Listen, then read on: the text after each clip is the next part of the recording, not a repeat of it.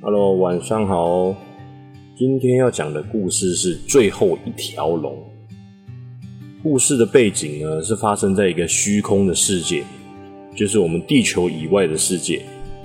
这个世界呢，曾经和平的共存着人类，还有几只神龙。神龙呢，为世界上的人类带来雨水、魔法，还有希望。但是人类呢，总有一些人类，他是拥有贪婪的心，他居然诞生了恐怖的心魔。心魔呢，它是黑色的影子，呃，甚至你也，它像是一团黑雾的一样的感觉。它的能力呢，是可以取走任何生物的生命，包括一些小动物、一些人类这样子。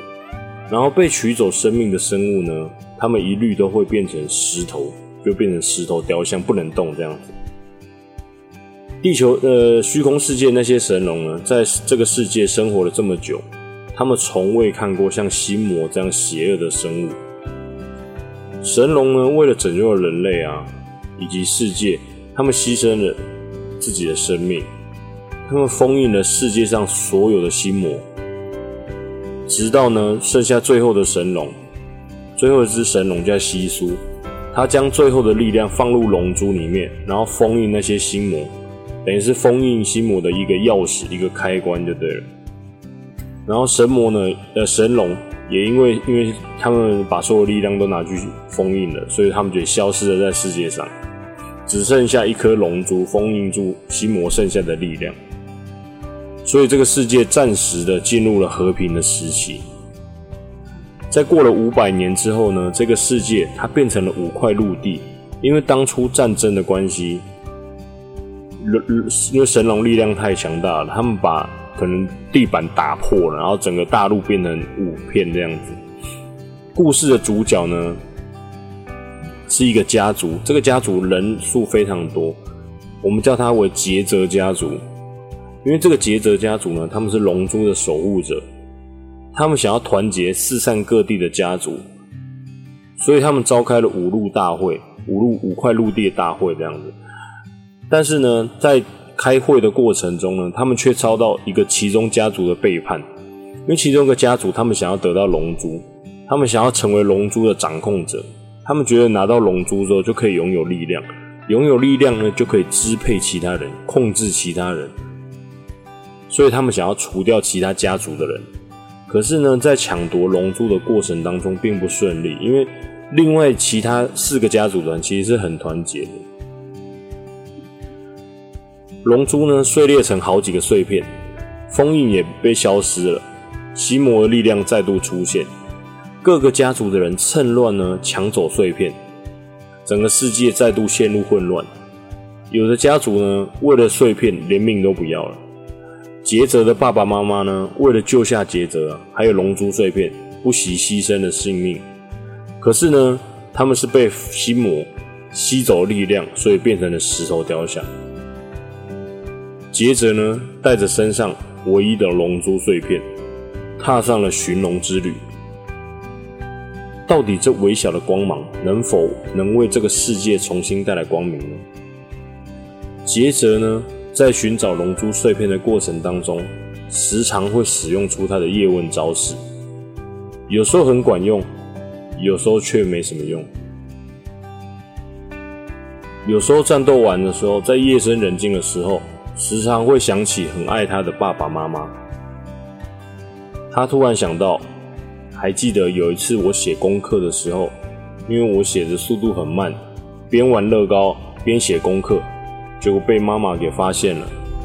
妈妈很生气的拿着衣架跟我说：“你最好给我赶快写哦，你别逼我，你要是把我逼急了，我什么都做得出来。”杰泽一听到这句话，什么都做得出来，他就赶紧说道：“妈妈，那你赶快给我做一只烤全鸡吧。”再来一个气死香肠炒饭也可以，然后妈妈就使出打狗棍法，把我给打了一顿。想到这里，我就忽然有点肚子饿了。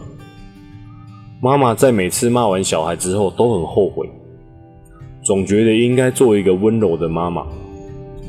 但是呢，妈妈每次完骂完爸爸之后，都很后悔。妈妈总觉得好像还有哪里还没有骂到一样。还有一次，老师说，如果这次回家作业不及格的话，礼拜六原本是放假日，就变成礼拜六就要去学校补课。我听到这个事情，我觉得很害怕，我只好找了爸爸帮忙。结果礼拜五的时候检查功课，老师就问我说：“这个作业是你自己做的吗？”我非常诚实的回答说：“不，这是我爸爸帮我做的。”老师点点头，也没有生气，但是他说：“好的，那回去跟你爸爸说，礼拜六他也要来补课哦。”最后，我想到我有次早上起床，我跟爸爸说：“爸爸，我今天可不可以待在家里？我觉得很不舒服。”爸爸很紧张的询问我说：“怎么了吗？怎么了吗？”赶紧摸我的额头，担心我是不是发烧感冒了。他问我说：“你觉得什么地方不舒服？”我回答说：“学校不舒服。”好的，我们回到最后一条龙的故事。在现实世界中呢，龙被视为虚构的生物，并没有任何人可以提出有效的科学证据，证明说龙真的有存在这个世界上。龙呢，它通常被形容成大型的爬行动物。甚至在天空中的飞行动物，它具有龙头、龙身、龙尾，以及能够吐出火焰的特殊能力。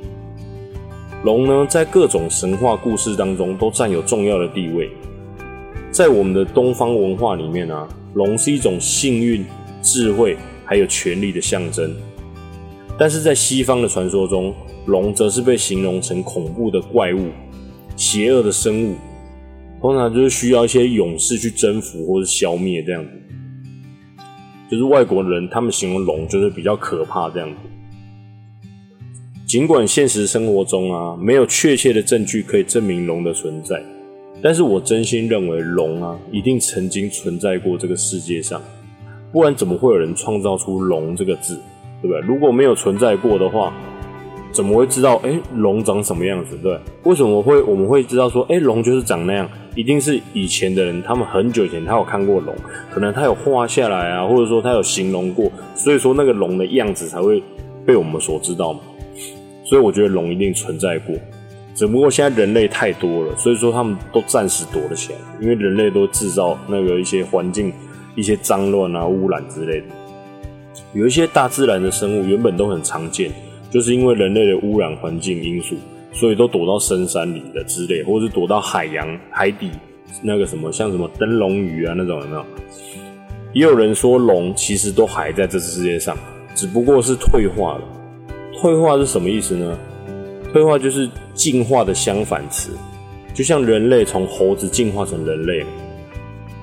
但暴龙呢？像暴龙它就是退化，暴龙它就是现实生活中的鸡。